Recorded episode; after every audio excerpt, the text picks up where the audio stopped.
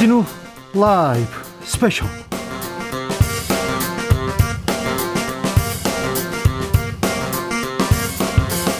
2021년 5월 15일 토요일입니다. 안녕하십니까. 주진우입니다. 토요일 이 시간은 일주일 동안 주진우 라이브에서 가장 중요한 부분만, 가장 재미있었던 부분만 모아고, 모으고, 모아서 다시 듣는 시간입니다. 그리고 묻힌 뉴스 마구 파헤쳐보는 그런 시간입니다. 토요일은 토요일의 남자 KBS 김기아 기자 모셨습니다. 어서 오세요. 안녕하십니까. 네. 토요일 오늘 방송만 들으셔도 일주일 동안 뭔 일이 있었는지 대한민국에 무슨 사건 사고가 있었고 무슨 재밌는 일이 있었는지 알 수 있도록 저희가 중요한 아이템만 쏙쏙 뽑아오는 김기화 기자입니다. 안녕하세요. 5월 15일 스승의 날 김기화 기자하고 함께 아, 진행하고 있습니다. 자, 선생님들의 은혜 항상 감사했어요. 늘 감사하고 전 네. 죄송했어요. 왜요? 사고를 많이 쳐가지고. 그래요?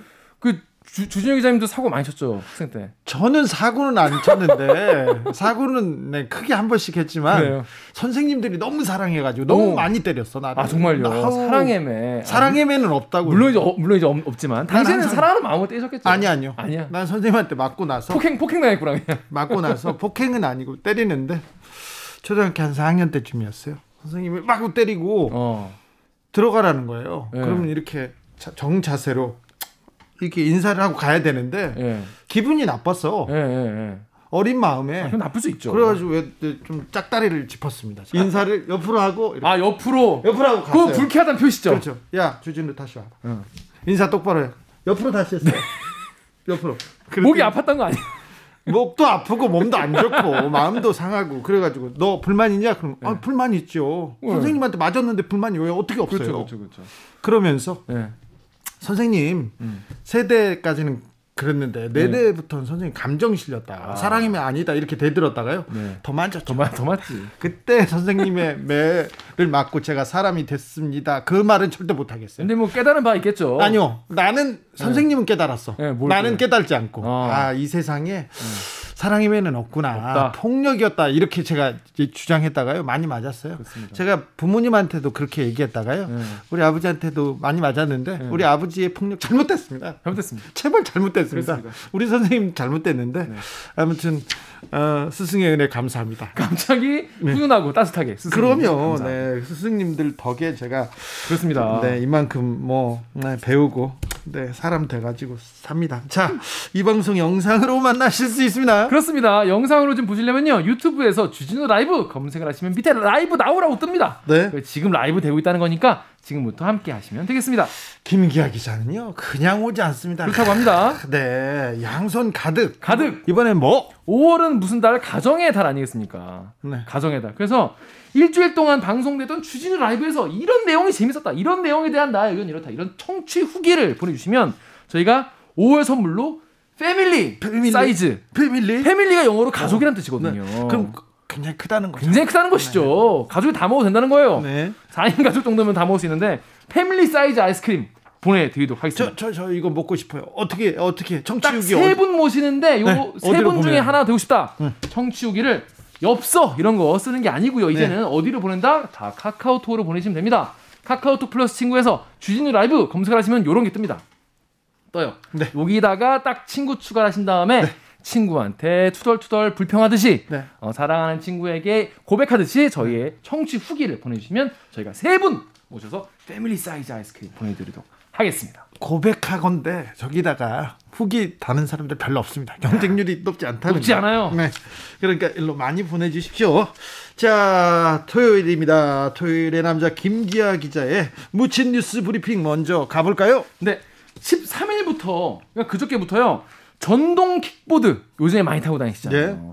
요기 등 이 개인형 이동 장치에 대한 규제가 다시 강화가 됐습니다. 네. 이 많은 분들이 뭐 이 헬멧 안 쓰고 아니 킥보드 타면서 헬멧 쓴 사람을 본 적이 없어요. 저도 본 적이 없고요. 네. 심지어 이제 두 분이 같이 남녀가 타이타닉을 찍으시는 거예요. 그러니까 좀 부럽기는 한데. 부럽 죠. 네. 근데 김기아 기자 입장에서 많이 부러워 보이는데. 봄 되고 하니까 네. 이해는 해요. 단속해, 단속해. 얼 그래 그러니까 저는 더 음. 분노하고 이거 남녀가 같이 타는 거 위험합니다. 그렇습니다. 그거부터 단속해야 됩니다. 그렇습니다. 네. 내리 다 내리시고요. 네. 한 명만 타야 되고요. 네. 안전모를 쓰지 않았다. 헬멧을 안 썼다. 2만 원의 범칙금. 범칙금 2만 원이요? 예. 그리고 면허도 있어야 돼요.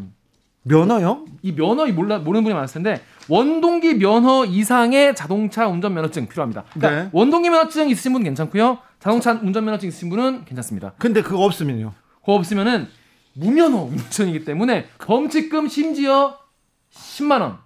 10만 원 되겠습니다. 학생들이 중고교생들이 많이 타는데 네. 이분들 무면허네. 그렇죠. 그분도 안 되고요. 일단 13세 미만 어린이가 운전을 하면 네. 보호자에게 10만 원의 과태료를 부과하고요. 예. 그리고 전조등, 꼬리등 이런 거 미등 켜지 않아도 만 원의 범칙금이 부과된다는 거. 그리고 예전에는요. 예전에도 당연히 음주운전 안 됐지만은 범칙금이 3만 원에서 10만 원으로 더 올라갔습니다. 네. 네. 그래서 이렇게 법이 강화되니까 이제 안 타던 건데 요즘에 좀 타봤는 편해서 타봤는데 아 이렇게 뭐가 빡빡해졌냐. 음. 그래서 아 그냥 안 타고 말겠다 이런 얘기도 나오고 있는데요.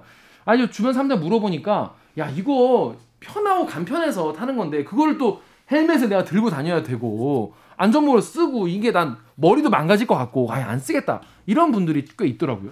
최근에 많은 투자를 통해서 어, 시내 곳곳에 네. 이 킥보드 있어요. 그런데 이 돈을 많이 투자한 업계의 반응은 좀 어우 심상치 않겠어요? 아, 그분들은 사실 한숨이 나오시겠죠. 이게 아무래도 이 새로 이게 스타트업 같이 약간 새로 이제 생긴 시장이기 때문에 어 personal mobility 산업협의회 이동근 팀장은 뭐라고 했냐면 뭐 시간이 지나봐야 데이터가 나오겠지만은 사실 사람들이 이거에 대해서 심정적으로 뭔가 좀 안 탈 것 같다, 네. 타격이 있을 것 같다 라면서 이거 안전모를 예전에 일, 예. 일단 헬멧 문제가 가장 중요합니다. 제일 크죠. 네. 이게 예, 예전에 그 서울시가 공유 자전거 따릉이에다가 헬멧 쫙 깔아놓고 이거 이제 가서 쓰시고 이제 사용하고 돌려놓으세요 이거 했지 않습니까? 아, 그거 근데 금방 사라지잖아요. 이거 엄청 왜냐하면 이용률이 너무 낮았어요. 이용률이 3%밖에 안 됐어요.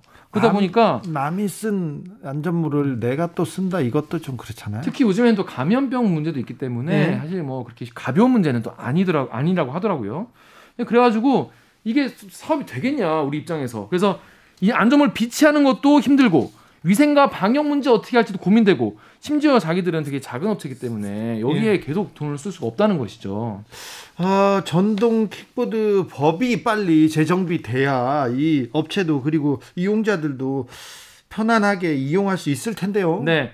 이게 지금 뭐 법이 강화된 것 같이 보이지만 사실 여러분 기억나지 않습니까? 예전에 한번 이거 그 공유 킥보드 공유 뭐 전동 자전거 많이 쓰는데 이거를 13세 이하 무면허 운전 가능하다고 바꾼 게 바로 지난해 12월이에요. 네. 그때 그러니까 법을 풀어준 거죠. 네. 그랬다가 엄청 사람들이 이것 때문에 네. 사고도 나고 위험하다고 하니까 다시 법을 강화한 겁니다. 이거 갈짓자, 갈팡질팡 왔다 갔다. 예, 이거 비판 받을 만합니다. 그렇습니다. 이 업계들은 사실 업체분들은 얼마나 이 바뀌는 이법 이런 것 때문에 자기들이 어떤 사업 같은 거를 제대로 뭐 운영하시기가 힘든 상황인 거잖아요. 네. 그러니까 그걸 좀 이해를 해주셔야 되는데 경찰도 걱정이 많다고 합니다.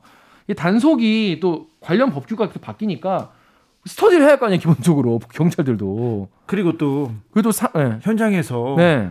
어, 시민들이 잘 받아들이기 어렵다고 아니 그렇죠. 어제까지는 그랬는데 지금 잡으면 어떻게 해요 이렇게 그렇습니다. 나만 그랬나 막 이런 얘기도 나올 거 아닙니까 그렇죠 그래서 이제 또 이게 문제가 뭐냐면 이 단속을 하더라도 이거를 뭐 이게 번호판이 있는 것도 아니고 예. 이 누군지 알 수도 없는 상황도 많고 해서 도망가다 놓고 도망가면 그렇습니다. 어떡해요? 그런 경우도 많기 때문에 쉽지 않을 거다. 이게 뭐 번호판이 있고 그 번호판이 뭐 누구의 소유고 이건 이제 자동차나 뭐 오토바이 같은 건 되 지 않습니까? 예. 근데 이거는 쉽지 않은 상황인데다가 이게 단속이 실효성을 거두기 힘들 것 같다. 그래서 이 대여업을 이 대여업을 뭔가 등록제로 바꿔야 되는 거 아니냐.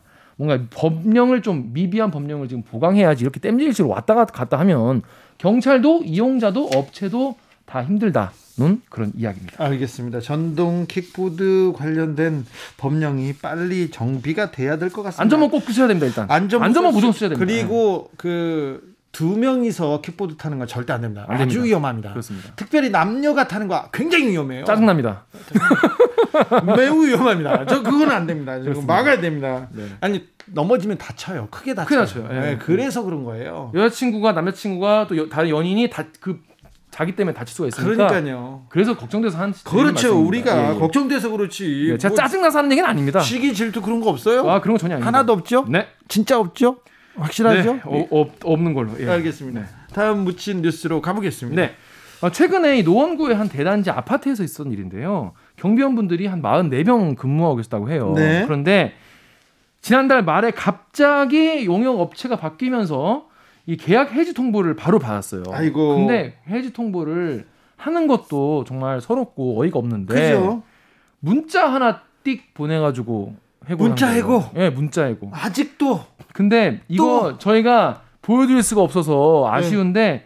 멘트가 뭐냐고 뭐라 써 있었냐면 애석하게도 같이 근무할 수 없음을 통보 드립니다, 드립니다라면서 그 시프트 6 누르면 이렇게 눈 웃음 치는 거 있잖아요. 네, 이모티콘 같이. 네. 그런 걸 계속 넣어가면서 사람 약 올리는 것도 아니고 그런 식으로 문자를 굉장히 길게 보낸 거예요. 막 웃으면서. 아이고. 뭐 다른 인연으로 또 다른 현장에서 같이 보아요 이러면서 막 웃, 웃는 이모티콘을 넣으면서 하니까 이게 받는 입장에서 몇 년 동안 일했던 분들인데 너무 이거는 정말 잔인하고 말이 되냐 이게 계약 해지 사유도 제대로 알, 알려주지도 않는 데다가 이렇게 16명에게 일방적으로 문자 해고 통보를 날려버렸습니다. 갑작스런 통보였습니까? 해지 사유도 알려주지 않은?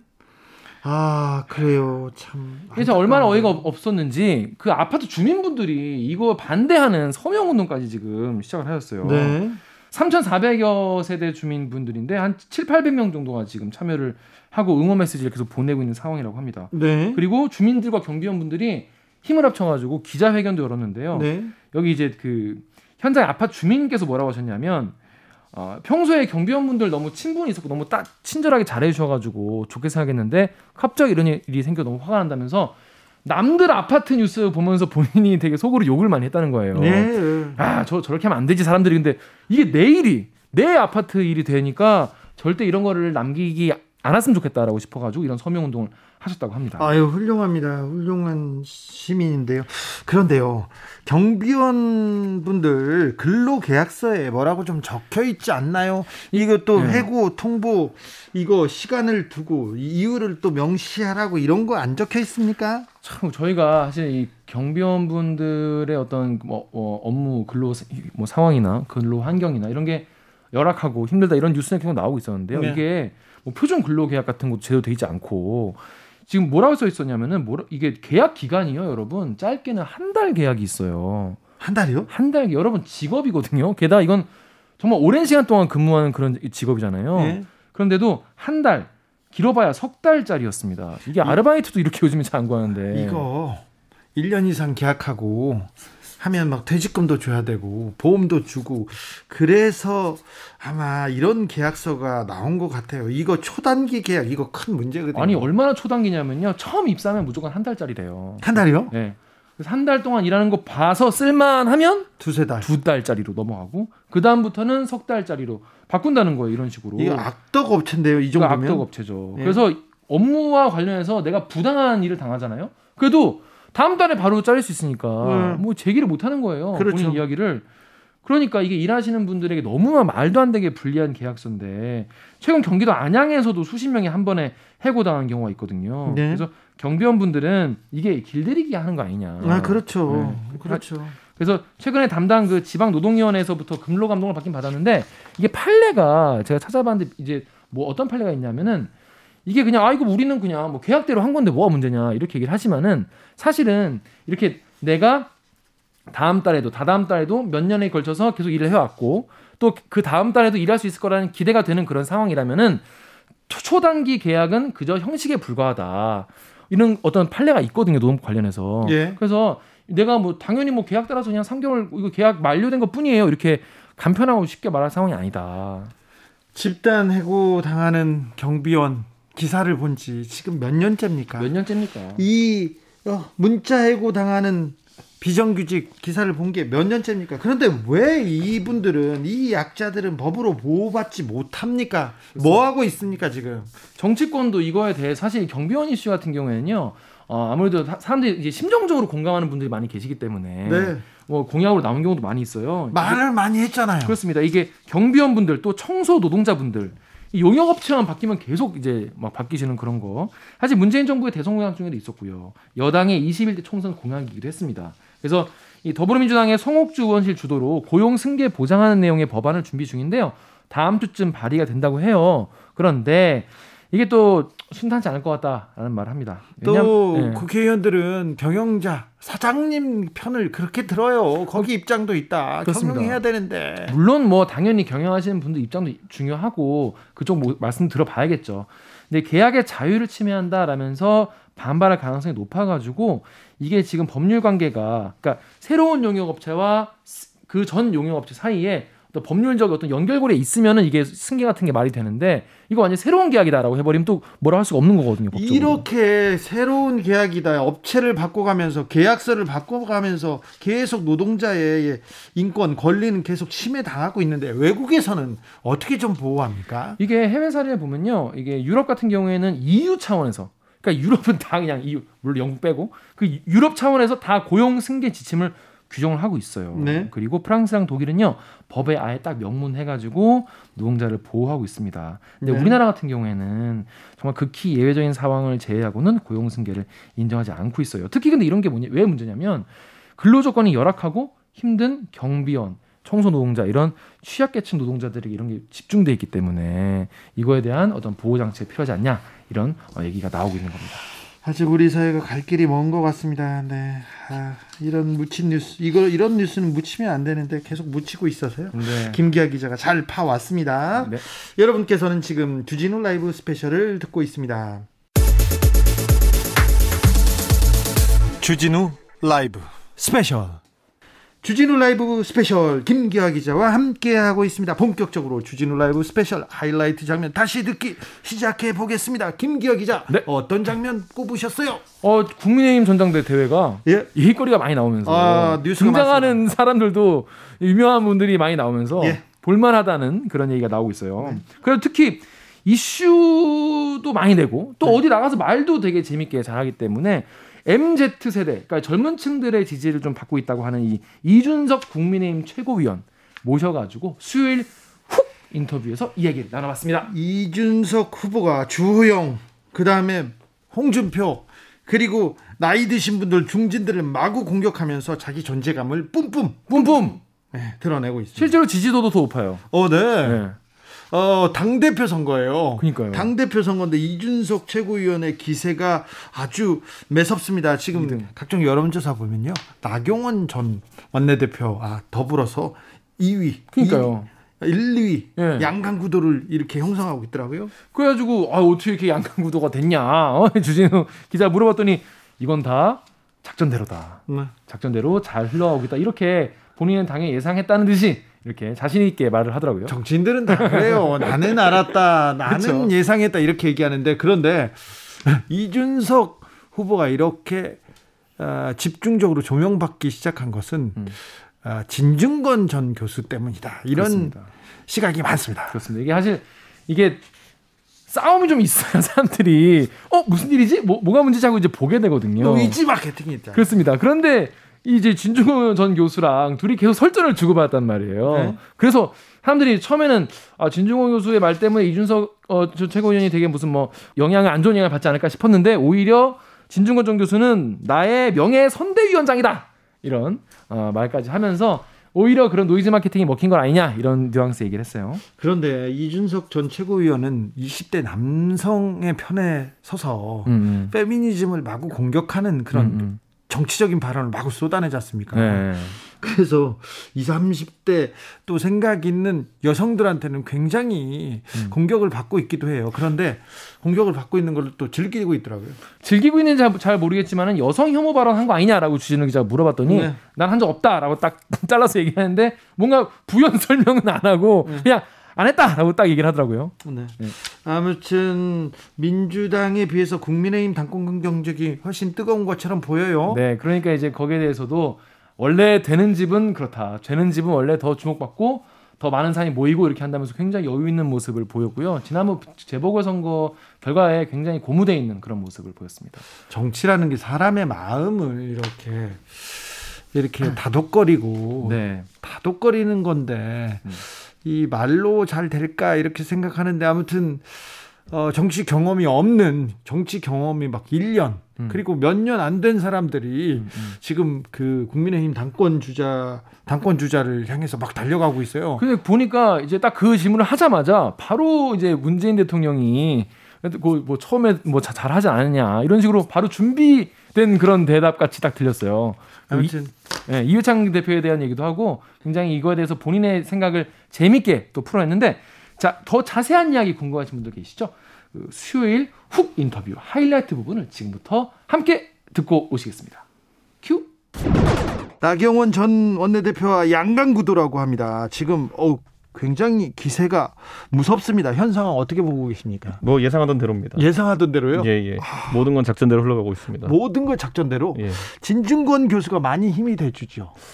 저희 선대위원장이십니다. 아 그, 그런가요? 그, 예, 저희 명예 선대위원장이시기 때문에. 그래서 계속 그렇게 비난합니까? 아 근데 어제도 만나 뵙고 왔습니다. 아 그래요? 예, 예. 모든 게 작전대로 돼가고 있습니까? 예, 실제로 지금 제가 봤을 때는 이번 선거의 의의라는 거는 네. 뭐 김종인 체제가 들어서면서 좀 저희 당이 안 좋은 모습을 탈피했던 것들 이거를 영구적으로 만들어야 됩니다. 예. 네, 그리고 이번에 서울시장 선거에서 나타났던 젊은 세대의 지지율. 네.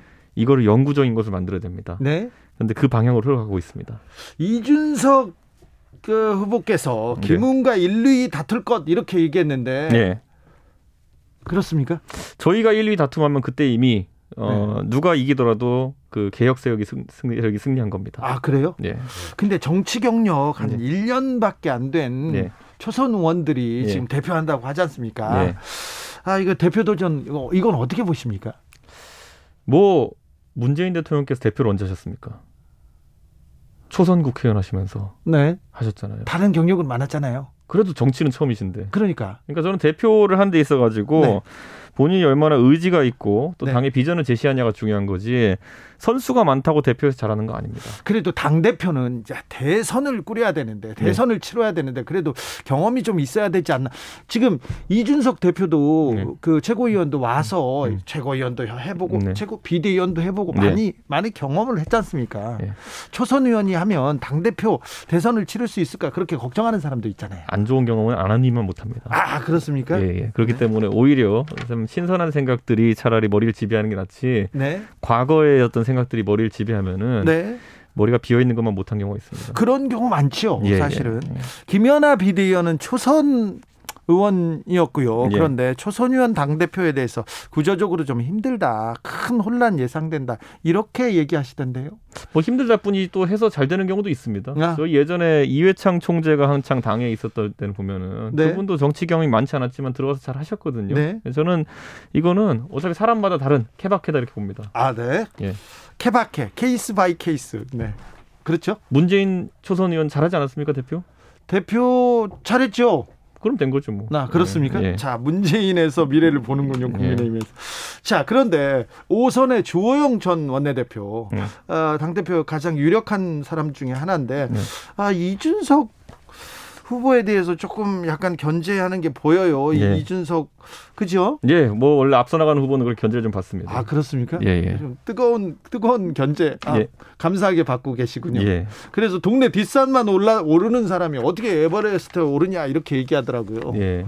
그 진짜 에베레스트 오르고 히말라야 가시는 어몽길 대장 이런 분들이요. 네. 평소 도봉산 가시면서 연습하십니다. 네. 네. 그렇기 때문에 그거는 사실 산에 대한 자세의 문제고 저는 주호영 대표께서 제가 이제 맞받아치기를 네. 매번 803 그렇죠. 대구의 대표적인 산 아닙니까? 네. 803만 오르시던 분이 왜 더 큰 도전을 하지 못했느냐. 지금 대구에서만 5선 하시잖아요. 네. 저는 주 대표께서 뭐 이렇게 말씀하실 거면은 본인이 좀 더 진정한 산악인의 자세를 보이셔서 네. 항상 높은 산에 도전하는 도전적 모습을 보이셨어야 되는데 그러진 않으셨다. 사실 예.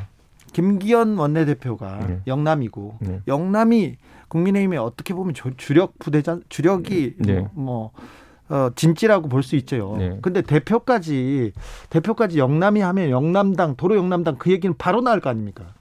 뭐 그게 문제라기보다는 네. 저는 영남에 안주하던 분들이다라는 지적을 하고 싶은 거죠. 아하. 그러니까 영남 출신이라서 문제가 아니라 네? 영남 지역구에서 예를 들어 제가 민주당에 비유하자면요. 네. 정세균 총리도 원래 본인이 호남에서 정치하시다가 네. 종로로 올라와가지고 그때 오세훈 시장을 꺾으면서 체급이 왕창 올라가신 거거든요. 대단한 도전, 도전이었죠. 그렇죠. 그러니까 저는 그렇게 도전하는 사람들에게 어쨌든 사람들이 가산점을 준다. 네. 이런 생각을 하는데 네. 저희 당에 이제 영남에만 안주하려고 하는 분들이 있다면은 네. 그분들은 다소 좀 박한 평가를 받을 수밖에 없습니다. 어, 김웅 의원은 네. 김웅도 김웅 의원도 후보죠. 네. 이렇게 후보인데 홍준표 의원이 이렇게 또 견제하시는 거 하더라고요. 두 분 간의 이 설전에 대해서는 어떻게 보셨어요? 제가 사실 지난주에 김웅 의원한테 네. 형님 좀 세게 좀 하십시오 이렇게 얘기를 했거든요. 아, 김웅하고 저기 네. 홍준표하고 아니요, 아니요. 홍준표. 뭐든지 좀 메시지를 세게 내시라. 아하, 네. 그래서 저는 그게 사실 그 주호영 그 대표랑 세게 붙으란 얘기였는데 네, 홍준표 대표하고 그 엉뚱한 데 건드려서 벌집을 건드렸습니다. 네. 그 홍준표 대표는 지금 시점에서 건드리면 안 되는 분입니다. 아 그래요? 메시지가 세신 분이기 때문에 네. 예, 이게 사실 후보로 나오시지도 않으셨는데 네. 그쪽이랑 설전을 이어가는 게 전술상 옳은지 잘 모르겠습니다. 아, 김웅 의원은 다른 데 가서 붙었군요. 그러니까 오히려 홍준표 대표님은 지금 복당 문제 때문에 네. 누구라도 날 좀 때려줘라 이런 상황이었는데 네. 거기에 맞춰서 때렸으니까 이제 벌집 건드린 거죠. 홍준표 전 대표의 복당 문제는 어떻게 보십니까? 저는 뭐 논리상은 들어오신 게 맞다. 네. 왜냐하면 뭐 홍준표 대표는 공천 갈등 하다 나가신 거고 네. 선거 때 의뢰 있는 일인데 네. 오히려 윤석열 총장이나 안철수 대표 같은 경우는 과거에 저희 당과 굉장히 안 좋은 관계 있었던 분들이거든요. 네. 그런데 그분들마저도 지금 빅텐트를 치자고 하는 판에 그렇죠. 공천 갈등, 뭐 의뢰 있는 공천 갈등으로 싸우다 나가는 홍준표 대표가 복당 못하면 논리가 안 맞지 않느냐. 자, 네, 네. 그 정도 생각입니다. 홍준표 전 대표의 복당에 대해서는 또 열린 생각을 가지고 있군요. 다른 대표들이 네. 제 내가 대표가 되면 네. 윤석열을 끌고 올 수 있다 이런 얘기를 계속 하잖아요. 이 부분은 어떻게 보세요? 저는 지금 저희가 당 개혁 노선을 가지고 이제 싸워야 되는데 무슨 외부 주자를 업고 이제 선거를 치르려고 한다든지 네. 이런 것들은 부적절한 행보다. 저는 이렇게 규정하고요. 네. 그래서 저랑 김웅 의원이랑 거의 99% 생각이 일치하는데 네. 이거 이야기한 건 제가 깠습니다. 아, 그랬어요? 그 윤석열 총장과 친소 관계를 왜 언급합니까? 네. 네, 그런 건 필요 없습니다. 네. 5328님께서 이준석 의원 네. 항상 네. 시원시원한 입담 팩트 폭행. 팩트 폭행인가요? 팩트 폭격 응원합니다. 네. 나중에 대구 팔공산도 함 찾아 주이소 이렇게 네. 얘기했습니다. 황교안 전 대표의 미국 그 행보에 대해서는 어떻게 보세요? 사실 그 무슨 개연성인지를 제가 분석을 못 해가지고 네. 제가 분석을 못 해드리겠습니다. 지금 안 지금 홍준표 전 대표와 네. 황교안 전 대표 네. 예, 전 대표를 이어서 물어본 거예요. 근데 그 미국 진짜 왜 가셨는지 제가 모르겠기 때문에 분석 못 하겠습니다. 아 제가. 그래요? 예. 그냥 넘어갈까요? 예, 예, 예. 자 김웅, 김은혜, 이준석 젊은 사람들이 네. 국민의힘 야당의 당 대표에 지금 도전하고 있습니다. 네. 전에 없던 일이고 신선한 바람이에요, 사실. 네, 그런데 저희 짜고 움직이는 거 아니고요. 예. 다들 각자 다른 개혁 노선을 가지고 이제 경쟁을 하는 것이고 네. 이거 지금 컷오프가 있을 거로 예상됩니다. 그렇죠. 세 네 명 안에 들어갔는데 지금 분위기로 보면은 어, 나경원 의원은 뭐 유력하게 그 안에 들어갈 거로 보이고요. 예. 그럼 남은 한 두세 자리를 가지고 뭐 주호영 대표나 저나 김웅 의원이나 김은혜 의원 등 경쟁하지 않을까 네. 그런 생각을 하게 되는데요. 뭐 선의의 경쟁하다 보면 다들 좋은 결과 있겠죠. 네. 모든 것이 계획대로 되고 있습니까? 예, 지금까지 완벽하게 계획대로 가고 있습니다. 국민들의 여론조사로는 이준석이 네. 지지도가 높아요. 네. 그런데 이 어, 당권은 네. 이 당원 투표가 중요하지 않습니까? 70%라는 네. 건데. 자, 이, 이 부분은 어떻게 돌파하실 생각입니까? 저는 그 당원들이 저를 싫어한다는 근거가 전혀 없기 때문에 네. 저는 뭐 일반 여론조사 비슷한 결과가 나오지 않을까. 실제로 네. 어, 나경원 대표가 약간은 당원에서 우세한 결과들이 나오고 있는데 예. 주호영 대표와 저희 격차는 거의 없고 네. 그렇기 때문에 당원들도 상당히 합리적인 투표로 이준석으로 대세가 흘러가지 않을까 싶습니다. 이준석 후보, 네. 어, 나경원 후보는 뭐 첫 번째로 이렇게 접어두고 네. 그러는데 네. 주호영 원내대표 전 원내대표는 잡을 수 있다고 생각하시나요? 저는 뭐 이 파죽지사라고 한다면은 네. 예, 제가 이제 1강으로 분리된 날이 곧 온다. 곧 옵니까? 예. 아, 네. 아, 이준석 그 후보가 그 전에 이 젊은 사람들이 돌풍을 일으킬 거라고 저한테 얘기를 했어요. 근데 네. 그 예상대로 되고 가고 있습니다. 예, 지금까지 네. 그렇습니다. 이 파죽지세로 1강이 되면 다시 모시겠습니다. 예. 자, 그런데 이준석 후보는 젊은 사람들한테는 지지도가 좀 높아요. 네. 그런데 그래서 20대 남성한테는 특히 높은데 20대, 30대 여성들은 이준석은 안 된다 이렇게 얘기하던데요. 그게 전부 다 진중권 교수가 파놓은 프레임입니다. 그렇죠. 저는 여성 혐오 발언을 한 적이 없습니다. 아 없어요? 예. 그런데요. 뭐 다들 그렇게 몰아가는 거죠. 그냥 몰아가는 겁니까? 오히려 그... 어제 진중권 교수님 만나서 얘기 들었는데 네. 그 진중권 교수님이 최근에 그 문제되는 발언으로 페이스북 정지 먹으셨다고 합니다. 아 그래요? 네. 그 혐오 발언 제가 한 게 아니라 진중권 교수님이. 진중권 교수가 혐오 발언했어요? 그 트럼프나 당하는 그 혐오 발언 징계를 페이스북에 당하셨다. 아 네. 네. 아, 이준석은 여, 성 혐오 발언 한 적이 없다. 네. 그렇습니까? 네. 어, 2584님께서 김은혜 의원님은 이명박계 성공에 힘을 얻으셨나 봐요. 김은혜 의원은 왜 나왔죠? 이렇게 궁금한가 봅니다. 인지도 높고 수도권에서 당선되었고, 네, 예, 뭐 당연히 인기가 있습니다. 그래요? 예, 그리고 저희 최고위원 선거에도 어 배현진 의원도 나올 것 같거든요. 아 그래요? 네. 저희 흥행, 인기 좀 있는 사람 다 나올 것 같습니다. 흥행 카드는 다 나오네요. 그렇습니다. 네. 네. 자 민주당에 비해서 네. 어, 국민의힘 그 당권 경쟁이 훨씬 뜨거운 것처럼 보입니다. 이게 되는 집의 특성입니다. 되는 집의 특성 이번에 선거에서 저희 보궐선거에서 좀 이기고 나니까 네. 좀 당 분위기가 살아나는 느낌. 네. 네. 그런 게 있는 것인데 또 자만하면 안 되는 부분이 있고요. 네.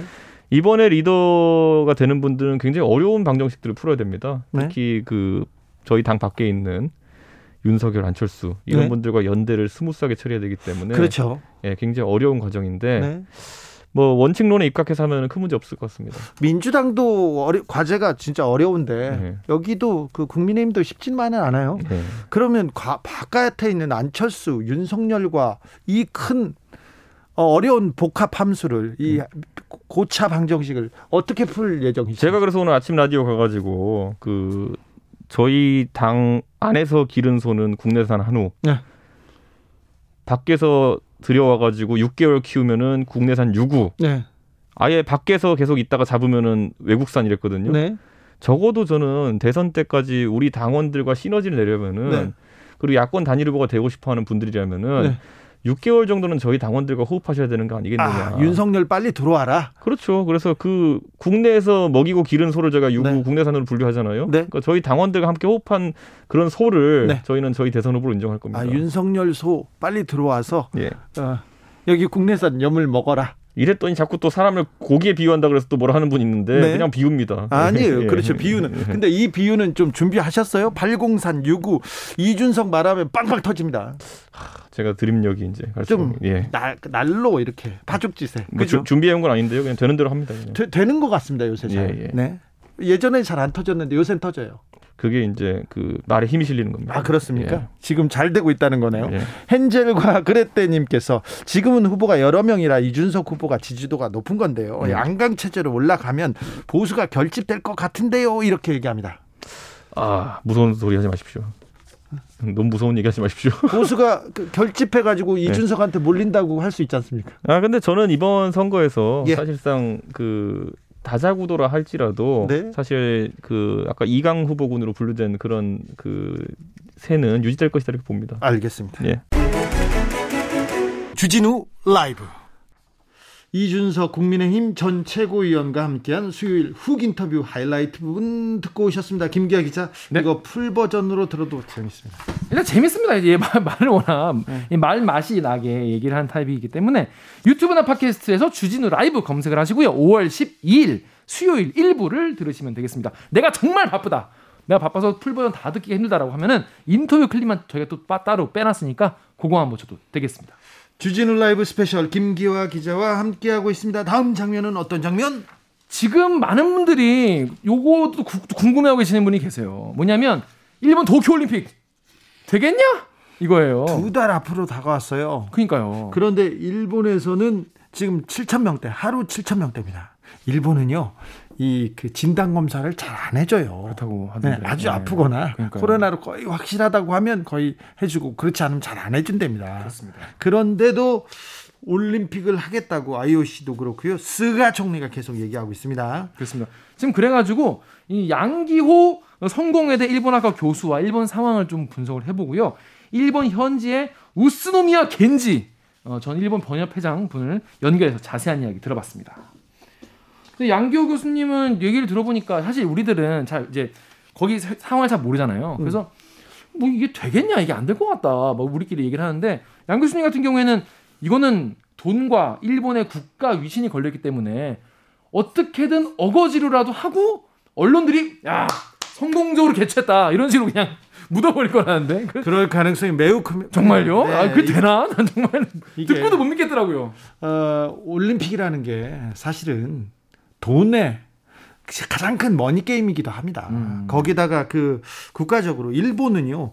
일본은 후쿠시마 원전 사고에서 벗어났다는 걸 보여주고 일본이 부응한다는 걸 도쿄 올림픽을 통해서 보여주고 싶었어요. 그래서 돈을 엄청나게 쏟았는데 쏟았는데 코로나가 왔지 않습니까? 그렇죠. 1년 연기. 올림픽이 연기된 거는 뭐 세계 대전. 이그 세계 전쟁 이후에. 없었던 네. 일인데 이집번에 연기됐다가 이번에도 연기되면 너무 손실이 크답니다. 그렇죠. IOC 그리고 중계권료 음, 그리고 음. 각종 기업들 간의 이 관계 이 돈의 흐름을 보면 올림픽이 이렇게 강행될 가능성이 큽니다. 음, 그런데 합니다. 예. 끝나고 나서 일본 특유의 예. 음, 자화자찬 자화자찬 정신승리 그렇죠.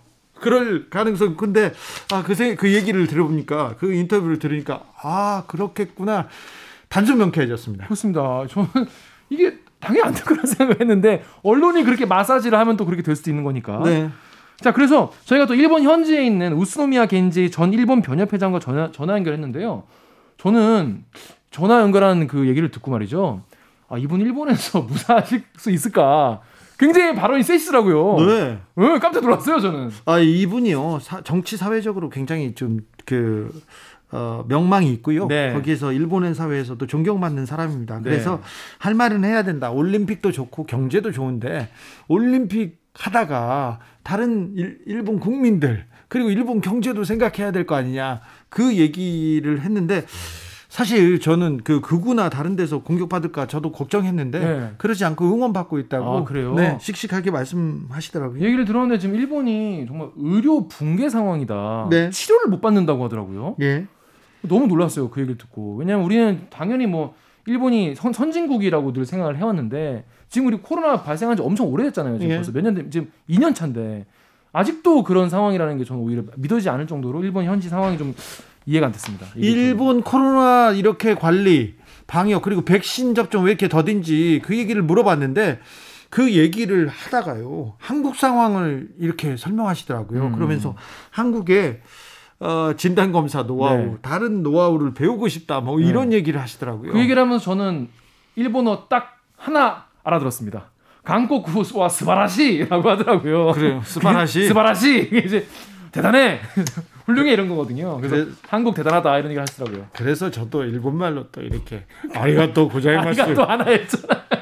해줬어요. 아 고생하셨습니다. 아이 KBS 이게 중계하면서 일본말 하면 안 되는데 제가 아이가 또 했어요. 아, 스바라시 하시더라고요. 그러니까요. 자, 그래서 더 자세한 이야기 어, 이야기 듣고 싶으신 분들 위해서 목요일에 있었던 훅 인터뷰 하이라이트 부분을 지금 듣고 오시겠습니다.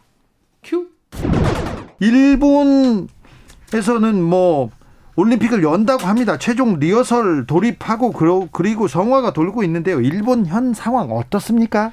사실 이제 상식적으로는 이거 도쿄 올림픽을 개최해서는 안 되는 거죠. 지금 하루에도 7천 명씩 확진자가 나고 있고 네. 그 도쿄 올림픽을 개최할 주요 장소인 도쿄만 해도 1,000명을 넘어섰거든요. 네. 그러다 보니까 일본에서 이제 반대 여론이 한 70% 정도 나옵니다. 예. 네, 그럼에도 불구하고 아무튼 지금 IOC하고 도쿄 올림픽 위원회 그리고 일본 정부는 그냥 무조건 강행한다라는 그런 입장입니다. 그러니까요. 코로나 상황도 7천 명대인데 그래 긴급 조치 막 발효하고 됐는데 올림픽을 열 수 있을까요? 그런데요. 일본 정부에서 코로나 그 코로나 백신을 그 자국 선수단과 코치진한테 먼저 준다고 합니다. 이게 또 특혜다. 그래서 나는 맞기 싫다 이런 얘기도 하는데 아직 어 의료진 그리고 주변 사람들이 백신을 맞지 않은 상태에서 이게 이 올림픽이 열릴 수 있을까요? 그렇죠. 원래 이제 의료진이라든지 학교 교사라든지 또는 이제 그 여러 가지 간호사라든지 이런 분들이 먼저 맞아야 되지 않습니까? 필수 인력들은 먼저 맞아야 그렇죠. 될까요? 그렇죠. 또 의료진이 먼저입니다, 사실은. 네. 그럼에도 불구하고 지금 이 그 코치라든지 그다음에 선수들에게 먼저 맞추겠다는 거거든요. 네. 우선순위가 바뀐 거죠. 사실은 어떤 면에서는 그러다 보니까 일본 내에서 이건 그 백신의 우선순위가 바뀌었고 새치기했다라는 그런 말까지가 나오고 있습니다. 예. 네, 그런 점에서는 상당히 이제 부적절하다고 생각하고요. 단지 문제는 뭐냐면 이 스가 총리는 일본 내에서 지금 반대 여론이 강해지지 않습니까? 예. 그러니까 6월 중에 두 차례에 걸쳐 가지고 일단 선수단, 일본 내 선수단과 코치에게 백신 접종을 시켜버리는 거죠. 그러면 이제 약간 잦아들지 않겠습니까? 그래서 대세는 바뀌지 않는다. 6월 중에 두 번에 걸쳐 가지고 일본 선수단과 코치에게 하게 되면 7월 달에 도쿄올림픽이 개최되는 것은 어차피 되돌릴 수 없다라는 그 분위기를 만드는데 지금 중점을 두고 있는 것 같아요. 그렇죠. 그런, 점에서, 그런 점에서 는 국민보다는 대회가 먼저 아니냐 그런 비판도 일본 내에서 이미 나오고 있습니다. 그래요. 올림픽 기간 중에 선수들이나 그 주변 사람들 코로나 확진되면 걱정인데 이거 될까요? 어, 도쿄 올림픽을 주관하는 일본 올림픽 위원회 인사들도 어, 이거 마이너스 유산이 될 수 있다. 이거 위험하다. 이렇게 조금 문제 제기를 하고 있는 것 같습니다. 맞습니다. 이제 그럼에도 불구하고 이게 쉽지 않은 게 이미 일본 정부가 한 17조 원 정도 지금 가까이 돈을 투입을 했거든요. 그런데다가 지금 IOC가 많은 수입이 70%가 그 방영권입니다. 그렇죠. 그러니까 무조건 강행해야 됩니다. 돈 때문에. 돈 때문도 있고 문제 하나는 또 일본의 어떤 국가적 위신 같은 것도 있고 예? 다양한 요인이 걸려 있습니다. 그러다 보니까 이것은 이제 후쿠시마에서 부흥했다 해서 부흥 올림픽으로 계속 추진해 나간다는 겁니다. 네. 그런 점들이 굉장히 이제 무리하게 강행을 하고 있다는 것인데 예를 들면 최악의 경우는 이런 거예요. 예를 들면 대회가 굉장히 축소되고 무관중돼도 끝나고 나니까 성공리에 도쿄 올림픽 개최됐다. 끝났다. 이렇게 말을 하는 겁니다. 약간 덮어버리는 거죠. 아, 그냥 뭐 선언하는 거군요. 선언하는 거죠. 네. 자기 선언이죠. 우리는 성공적으로 끝냈어. 이렇게 얘기하는 맞습니다. 거죠. 네. 숫자나 인원은 적어도 규모는 적어도 하는 거다. 네. 이렇게 해버리는 겁니다. 네. 일본 현지 연결해서 현지 상황 좀 자세히 좀 들어보겠습니다. 도쿄올림픽 취소 청원을 올린 분입니다. 우스노미야 겐지 전 일본 변협 회장 연결했습니다. 오늘 통역은 함채원 씨가 도와주겠습니다. 겐지 변호사님 나와 계신가요? 은퇴 아, 네, 안녕하십니까 변호사 우스노미야 겐지입니다. 도쿄 올림픽을 취소해야 된다는 취소 청원을 주도하셨습니다. 그 이유가 뭔가요? あの現在あの日本は、えー 네, 현재 일본에서는요, 어, 도쿄, 오사카, 교토, 그리고 효고, 아이치, 후쿠오카 등 7개 광역 자치단체 현재 긴급사태 선언이 발령되어 있는 상태입니다. 네. 게다가 어, 현재 확진자가 계속 급증하고 있는 상황이고요. 실제로 오사카의 경우에는 입원을 희망하는 분들이 입원을 할 수가 없는 그런 상태입니다. 그야말로 의료 붕괴 사태에 직면해 있다라고 말씀드릴 수가 있습니다. 네. 이렇게 확진을 확진자임에도 불구하고 입원을 하지 못해서 통해서 어, 재택 의료를 받으면서 중증화되어 이어 매입고 사망에 이르는 케이스도 적지 않습니다. 때문에 어, 구해야 할 목숨, 생명을 구하지 못하는 이러한 상태가 현재 발생하고 있는 것입니다. 그러나 올림픽을 개최하게 된다면 의료 종사자가 만 명 정도가 투입이 될 것이고 또 역시 병원 역시도 30개 병원이 확보가 되어야 합니다. 때문에 지금 현재 이러한 곳에 할애를 할 수 있는 여유가 일본에는 없습니다. 일본 국민들의 생명을 구하기 위해서 어, 그렇기 위해서 개최 중지를 요청하는 청원을 시작하게 되었습니다. 저기 그런데 이그 청원을 주도하자 회장님을 비판하고 많이 비난하는 사람도 많이 있죠? 네, 그렇지 않습니다. 비판이라던가 중상 비방 이러한 분들은 거의 없고요. 찬동을 해주시거나 이런 서명 운동을 시작해 주셔서 감사하다라는 말씀을 많이 듣고 있습니다. 아 그래요? 아, 그런데 이렇게 코로나가 굉장히 심각한 상황이고 우려하는 시각이 큰데도 스가 총리가 도쿄 올림픽 개최를 강행하는 이유는 뭡니까? 이렇게 올림픽을 안전하게 치를 수 있다는 자신감은 뭡니까? 스가 정권은 현재 정권 네, 스가 정부는 지금 현재 출범 이후 최저의 지지율을 보이고 있습니다. 네. 때문에 올림픽을 성공적으로 개최를 해서 지지율을 높이고 이를 통해서 중의원 해산 총선거를 치르겠다라는 정치적 의도가 있는 것 으로 보입니다. 네. 경제 침체된 경제를 살리겠다. 일본을 일본을 부흥시키겠다. 이 얘기를 계속 지금 스가 정부에서 하고 있는 것 같은데 올림픽을 치르면 경제 침체된 경제가 살아날까요? あのオリンピックによっては一時的にあの 네, 물론 올림픽을 통해서 일시적으로 경제가 활성화될 수도 있습니다. 그러나 일본에서는 현재 올림픽 개최를 위해서 너무나 막대한 예산을 투입을 한 상태입니다. 때문에 일시적으로는 경제가 활성화되는 그런 효과보다는 오히려 더 침체될 가능성이 있다고 보입니다. 네. 일본 국민이고 그 일본을 사랑하는 변호사님 입장에서는 도쿄 올림픽 개최 반대가 쉽지 않을 않았을 거예요. 고민도 컸을 거예요. それはあの冒頭にもお話しましたけど、今、感染があの 네, 뭐 서두에 말씀을 드렸습니다만 감염자가 현재 크게 확대가 되고 있는 확진자가 확대가 되고 있는 상황이기 때문에 아, 이 올림픽을 개최하게 되면 오히려 구할 수 있는 인명을 구조하지 못하는 상황이 발생할 수가 있습니다. 때문에 어, 지금 현재로서는 일본 국민들이 진심으로 환영할 수 있는 올림픽 개최는 불가능하다고 봅니다. 올림픽 개최를 위해서는 우선 코로나가 종식이 되어야 되고 글로벌 팬데믹 현상이 종식이 되어야만 세계 글로벌 모든 사람들이 진심으로 환영할 수 있는 올림픽 개최가 가능해질 것으로 생각됩니다. 일본의 올림픽 문제, 예, 국제 사회는 어떤 노력을 해야 됩니까? 한국에서는 올림픽 문제에 대해서 어떻게 힘을 보태야 됩니까? 私はあのまあ今日本でもコロナの感染があの爆発的に増えてて緊急事態宣言が出されてるんですけど 현재 일본에서도 코로나 확진자가 늘어나면서 긴급 사태가 선언이 나와 있는 상태죠. 아직 게다가 세계적으로 코로나라는 것은 종식이 되지 않고 있는 상황입니다. 물론 일부 선진국에서는 백신이 공급이 되면서 종식을 선언한 국가도 있긴 합니다. 그러나 대다수의 국가들 예를 들면 인도라던가 아프리카, 남미에는 백신이 보급되지 않았고 폭발적으로 확진자가 늘어나고 있는 상황입니다. 때문에 어, 국제사회는 지금 현재 올림픽에 주목할 것이 아니라 확진자 방지 그리고 팬데믹 현상 종식을 위해 전력을 기울여야 할 것입니다. 그래야만 이후에 올림픽도 정말 진심으로 환영하는 마음으로 개최가 가능할 것입니다. もう一つ韓国のサポートしてほしいことは私は 네, 한 가지 더 앞서 한국 측에서 어떤 힘을 보탤 수 있는지를 네. 여쭤봐 주셨는데요. 어, 저는 일본 국민의 입장에서 봤을 때 한국의 이런 검사 체제가 매우 훌륭하다고 생각이 됩니다. 드라이브 스루 등의 PCR 검사 체제가 아주 철저하게 훌륭하게 구축이 되어 있습니다. 때문에 코로나 대응 부분에 있어서는 일본 이상으로 훨씬 더 잘하고 있다고 생각이 됩니다. 때문에 이러한 방안들을 어, 함께 공유를 했으면 하는 바람이 있습니다만 다만 일본 정부 입장에서는 한국을 통해서 PCR 검사 체제의 기술이라던가 노하우를 배우려는 자세를 보이지 않고 있다는 점, 네. 이 점에 대해서 깊이 유감스럽게 생각하는 바입니다.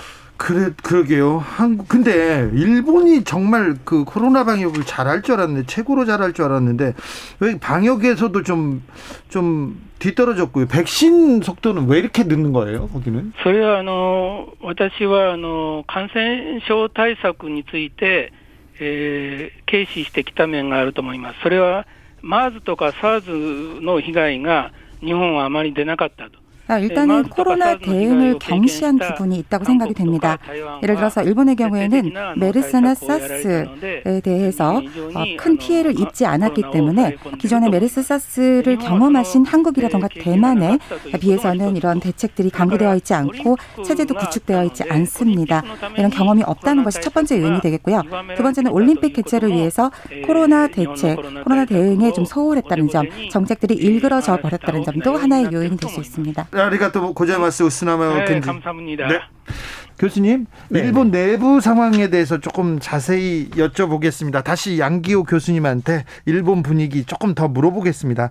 스가 정부가 좀 그 재보궐 선거에서도 전패하고 좀 정치적으로 입지가 좀 좁은가 봐요. 그래서 이 올림픽에 대해서 계속 기대를 하고 있는 것 같습니다. 맞습니다. 이제 지금 9월 말 또는 10월 초에 이 중요한 총선거가 있을 수가 있거든요. 그런 점에서 어떻게든 올림픽 개최를 성공해야 됩니다. 그리고 나서 중의원회에서 압승을 하게 되면 스가 총리는 장기 집권을 이제 기대할 수 있거든요. 그런 점에서 절대 포기할 수 없는 것이 바로 도쿄 올림픽이다라는 겁니다. 올림픽은 그러면 열리겠네요. 지금 열릴 가능성이 높습니다. 제가 아까 말씀드렸지만 선수단이 규모가 작아도 무관중으로 해도 일단 잘 열렸다고 끝나면 그건 언론에서 그렇게 따라하면 그건 뭐 별 문제가 없는 거거든요. 아니 근데 그그 그 안에서 코로나가 발병하거나 그 문제를 좀 잘 대응할 그, 수 있을까요? 그렇습니다. 지금 문제는 뭐냐면 숨길까 봐요. 그렇죠. 이게 최소 40일 걸리거든요. 네? 패럴림픽 포함하면 네. 되게 40일 정도 기간인데 전후 포함하면 한 60일 정도 됩니다. 예? 그럼 두 달 동안 일본 국민들은 참아야 되는 거죠. 어, 그 만약에 중간에 계속 팬데믹이 확산돼 가지고 급속도로 확진자가 늘어나게 되면 일본 국민들은 올림픽에 대한 반대라든지 비난 여론이 고조될 수밖에 없습니다. 아 그렇겠네요. 그런 점에서 굉장히 갈등이 있는 거죠. 뿐만 네. 아니라 아까 이제 우츠노미야 그 변호사도 말씀하셨는데 선수가 먼저인 거예요. 그렇죠. 올림픽은 선수가 먼저다 보니까 지금도 오사카 같은 의료 붕괴가 일어나 가지고 들어갈 병원이 없습니다. 네. 심지어 환자가 사망하는 사고도 있거든요. 예. 그런데 지금 일본인 국민들은 죽어가도 우선 먼저 올림픽이기 때문에 외국 선수들을 먼저 병원에 모실 수밖에 없는 상황이잖아요. 지금 백신도 일본 선수들 그렇죠. 먼저 뭐 맞추는 거고 먼저 맞추는 거죠. 네. 백신 접종률도 2.4%밖에 안 됩니다. 네. 우리나라에 3분의 1밖에 안 되거든요.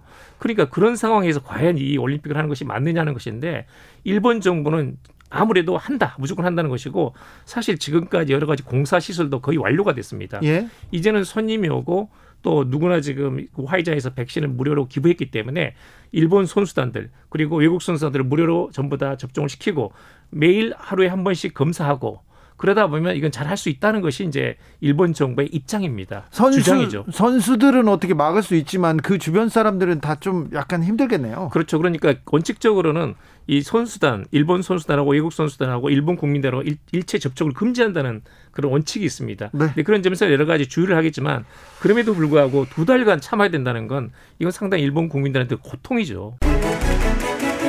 주진우 라이브 양기호 성공회대 일본학과 교수 그리고 우스노미야 겐지 전 일본 변협 회장과 함께한 목요일 훅, 훅 인터뷰 하이라이트 부분 다시 듣고 오셨습니다. 김기아 기자. 네. 일본 관련해서 일본 올림픽 관련해서 굉장히 심도 있는 굉장히 네. 중요한 말씀을 이 교수님과 전 일본 변협 회장이 합니다. 굉장히 어, 네. 들을 만하고요. 배울 만합니다. 저는 그런 생각 들었어요. 이렇게 뭐랄까 일본에서 사실 많은 분들이 어, 비판할 만한 그런 말씀도 많이 해줬거든요. 그러니까 쉽게 말해 욕먹을 만한 얘기를 많이 하셨는데 이분의 그런 용기 같은 거를 우리가 그냥 버릴 수 없다. 여러분이 풀 버전을 들으셔야 된다. 이런 네. 말씀을 드립니다. 유튜브나 팟캐스트에서 주진우 라이브 검색을 하시고요. 5월 13일 목요일 2부를 들으시면 되겠습니다. 요것도 인터뷰만 또 있으니까 그거만 들으셔도 되겠습니다. 김기화 기자 스승의 날 주진우 라이브 스페셜 진행했습니다. 오늘도 네. 감사했습니다. 고생하셨습니다. 스승의 날 특집으로 네. 선생님한테 네. 한마디 하고 가요. 아, 저 이제 스승의 날에 이제 인사드리는 선생님이 계세요. 아, 있어요? 네. 아, 훌륭한 제자일세. 네, 그렇습니다. 근데 토요일인데 요즘 코로나 때문에 네. 인사를 못 드리고 작년에도 인사를 못 드렸는데 뭐 이성구 선생님과 이동선 교수님 네. 직접 인사를 못 드려서 아쉬운데 자 이렇게 비대면으로 인사드리겠습니다. 네. 감사합니다.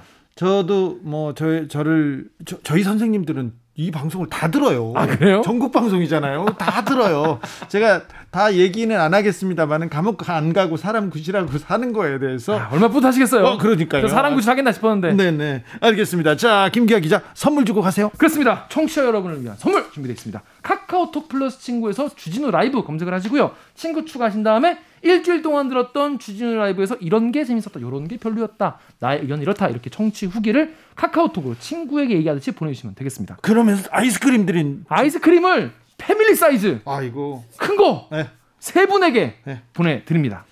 김기화 기자 감사합니다. 고생하셨습니다. 주진우 라이브 스페셜 여기서 인사드리겠습니다. 저는 다음 주 월요일 오후 5시 5분에 돌아옵니다. 지금까지 주진우였습니다.